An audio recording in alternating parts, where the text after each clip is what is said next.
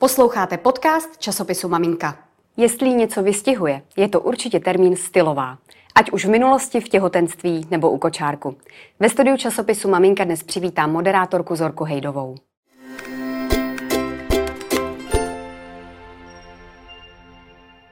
Zorko, vítejte ve studiu časopisu Maminka. Dobrý den. Dobrý den, děkuji za pozvání. My děkujeme. Už jste s námi strávila půl dne, musím říct, nebo možná víc než půl dne. Máte za sebou focení. I s malým Nikoláskem přijeli jste a vypadáte naprosto fresh. Tak mi řekněte, jak to děláte. Máte šikovnou vizážistku. ne, my jsme si to užili, on je fakt zlatý, takže i spinkal mezi tím, takže si odpočinul a bylo to super. Máme krásný počasí venku, takže dneska to bylo moc fajn. Tak doufejme, že bude celý hezký den. Protože jsme maminka, tak mě samozřejmě úplně nejvíc bude zajímat, jak probíhalo vaše těhotenství a porod. Zaspomínejte trochu. Hmm.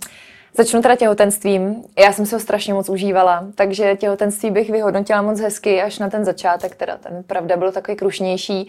Já jsem eh, docela mm, trpěla na migrény v začátku těhotenství a tím, že si člověk nemůže vzít žádný léky, tak eh, ty začátky byly pro mě krušní. Ale ten druhý, třetí trimestr byl úplně super, já jsem svoje bříško milovala, fakt jsem byla ta, která si to jako užívá, taky jsem pořád fotila nějaké fotky, jsem to chtěla zaznamenat na památku a, a bylo to moc fajn. Těšila no, jsem se na miminko. A pojďme k tomu porodu, protože váš porod probíhal trochu v přímém přenosu díky manželovi. Já musím říct, že mě to jako docela docela zarazilo, že to hmm. je na jednu stranu strašně hezký, určitě pro fanoušky zajímavý, na druhou stranu určitě jste tohle řešili dopředu. Hmm. Jak moc ne, tou intimitou ví? Ono, ono, ten porod v přímém přenosu, to byly nějaký jako titulky v bulváru, ono to tak zdaleka nebylo. On vlastně točil pár stories, kde popisoval nějaké své pocity eh, ve chvíli, kdy jel domů, kdy ještě byl prostor na to, aby on se jel domů najíst a já už jsem byla teda na sále. A pak eh, jsme si tam vyfotili nějakou fotku jakoby předtím a, a on to sdílel, něco k tomu napsal, což jsem věděla, ale jakože by vyloženě tam streamoval z porodu, jak to tak vyznělo, tak to ne. Uh, já jsem s tím úplně v klidu. My jsme vlastně ten porod měli docela zábavný, protože můj porod probíhal tak, že uh, vlastně v den, v termín toho porodu, tak jsem měla jít na kontrolu. Zatím se pořád nic nedělo, i když už mi říkali, že to může každou chvíli přijít. A vlastně my jsme jeli na kontrolu k večeru někdy v 6, půl sedmí a když jsem tam přijela po celodenním sledování Netflixu v peřinách úplně jako v pohodě, tak mi oznámili, že už dávno rodím a jak je možné, že nemám kontrakce. No, no tak to je sen každé to nastávající je sen, ano. matky. Takže já jsem z toho byla vlastně úplně v šoku, že jsem říkala, aha, já nic necítím. Oni říkali, tak to jste ta šťastná. Takže já vlastně, když jsem přijela do porodnice, už si mě tam nechali a měla jsem jako perfektní start toho porodu. Já jsem opravdu jako ty kontrakce z začátku neměla. Eh, no takže si mě tam nechali a vlastně pak už vzali věci docela rychleji spát a celkově můj porod byl poměrně rychlej. Nemůžu říct bezbolestný, to opravdu ne, ale eh, trval asi 4,5 hodiny, takže to je jako super. A z toho tři hodiny jsem strávila naložená v horký vaně s bylinkama. Nemůžu si stěžovat.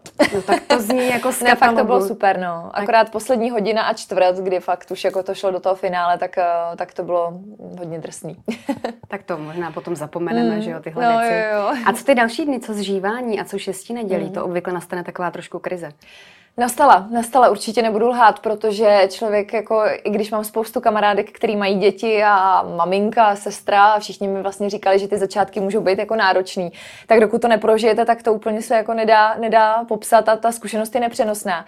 Takže přesně je to takový, že člověk si přinese to miminko, teď ono ty první dny jenom spinka, je hrozně roztomilý, takže si říkáte, no tak to je úplně pohodička, co na tom všichni mají. A, a pak vlastně jsme začali bojovat poměrně rychle jako s bříškem. Extra se říká, že kluci na to trpí, tak eh, Nikolás se opravdu teda měl docela velký jako bolesti břicha, pořád plakal no, dny i noci a hodně se propínal. Takže ten první měsíc byl ve znamení toho pláče a, a jak vlastně je to miminko ještě úplně mrňavý, tak uh, tam nejsou takový ty hezký okamžiky ve smyslu, že už by se třeba smál nebo dával nějakou jako zpětnou vazbu. Takže to je fakt o tom, že buď spal, nebo jedl, a nebo plakal. A to jsou taky jako náročné dny, kdy nevíte vlastně, kdy to přestane, jestli se to zlepší a, a ty začátky byly krušný, ale poměrně rychle jsme přišli na to, co to je. On má dokonce jako i intoleranci na kravský mlíko, takže já jsem už měsíc a půl, asi dva měsíce na bezmléčné dietě a to funguje, je to mnohem lepší a on jak je vlastně už větší a více hejbe a kope a už se přetáčí na bříško, tak, tak to ustoupilo a teď už je to fakt super. Bezmlečná dieta má úžasný vliv, myslím na poporodní kila, nevím, kolik jste schazovala, no. ale vypadáte naprosto úžasně. Schazovala jsem dost, já jsem se teda v těhotenství opravdu ničemu nebránila, řekla jsem si, že si to užiju se vším všudy, takže jsem měla neustále nějaký sladký dorty, všechno, co mi přišlo pod ruku, tak jsem snědla. Takže jsem přibrala přes 20 kilo, těhotenství, což není úplně málo, ale musím říct, že fakt i tou péčí o to dítě, kdy fakt není čas na nic jiného a někdy ani se najíst, tak eh, to šlo rychle strašně, nebo takhle, šlo to dolů strašně rychle a navíc ta dieta taky udělala svoje, takže už jsem v podstatě na svém. Tak vám můžeme jenom závidět. Děkuju. Ale je to teda na úkor toho, že opravdu ta dieta je docela drsná. No člověk, když nemůže mlíko, síry, máslo, smetanu, tak zjistí, že drtivou většinu jídel, na který byl zvyklý, si nemůže dát. Už jsem se s tím naučila žít. Je to vlastně taková veganská strava, ale s masem. Hmm. Maso můžu. Ale méně pláče za to určitě stojí. No jednoznačně. Když zřeším, tak musím počítat s tím, že pak si to já vyžeru. Zorko, na Instagramu jste zveřejnila takovou docela intimní fotku z kojení. Hmm. Byť nebyl vidět žádný detail z těla, hmm. tak mě až překvapilo, kolik třeba až nenávistných komentářů se no, u ní objevilo. Taky, no. Přes 300 komentářů hmm. tam bylo. Hmm. Co si o tom myslíte obecně o těchto fotkách? Já to vlastně dávám trošku na schvál, nebo ne na schvál, není to jako rozhodně o tom vyvolat nějakou pozornost nebo kontroverzi, ale já jsem opravdu skálopevně přesvědčená o tom, že kojení naprosto přirozená věc. A že prostě stejně tak, jako se fotíme my v restauraci, kde si dáváme oběd, tak to děťátko prostě takhle jí. A neřeknu, kdybych tam ukazovala prsta, chtěla se tam nějak obnažovat to vůbec, ale opravdu na fotkách, který sdílím já, tak není vidět nic jiného, než to, že ho kojím a že je tam ta hlavička, že takhle svírám to svoje dítě. A přijde mi to hezký, vždycky se mi tyhle fotky líbily na účtech ostatních maminek a řekla jsem si, proč bych to nezdílela já a vlastně nic víc zatím není. A mě pořád vlastně fascinuje, kolik emocí uh, to zbuzuje, i přesto, že vlastně 90% těch komentářů je krásných, pozitivních a, a, a hezkých.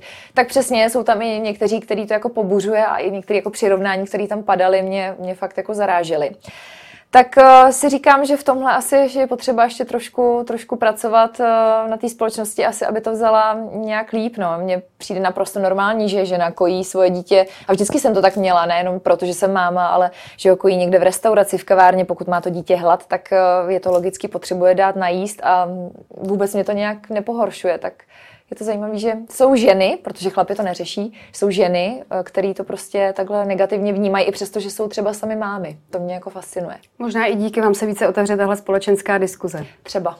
Kežby. Bylo by to dobře. Další, co vás naprosto vystihuje, je stylová. Tenhle termín mě okamžitě napadl, když jsem projížděla ty vaše fotky a říkala jsem si tak. A teď ona má ten hluboký kočárek a u něj ty vysoké podpatky. Jak je tohle možný, mm. když si vzpomínám na tu teniskovou éru s těmi malými dětmi? Mm. Víte co, já si myslím, že to je strašně o zvyku a zase jo, já jsem prostě zvykla chodit na podpacích z toho důvodu, že já jsem moderovala celodenní akce na podpacích.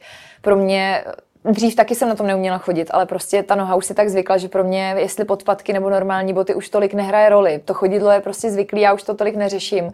Takže eh, klidně, když jdu prostě do města a chci se cítit dobře, tak není to samozřejmě, že bych tom běhala každý den na nákupy a tak, ale zrovna fotka asi, kterou myslíte, tak eh, jsem šla s kamarádkou, která mě právě fotila i eh, v Plzni na kafe a chtěla jsem se prostě ten den cítit dobře, tak si klidně ty podpatky vezmu a užiju si to.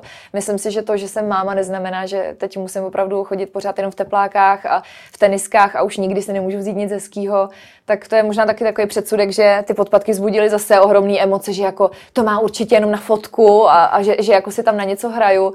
Ne, prostě proč, proč, je to nějaký můj životní styl, já miluju módu, miluju oblíkání a říkám, já jsem na ty podpatky tak zvyklá, že pro mě to jako nehraje úplně roli. Takže můžete být skvělou inspirací i v tomhle ohledu. Jo, ale tak já nechci úplně jako říkat, mámi, noste podpatky. Já chci říkat, mámi, noste to, co chcete nosit, to, v čem se cítíte dobře a na co jste zvyklí. A pokud já jsem zvyklá na podpatky, tak eh, je to jedna věc. A jestli vy jste zvyklí na ty tenisky, tak proč ne, ale prostě pojďme se cítit hezky žensky pořád.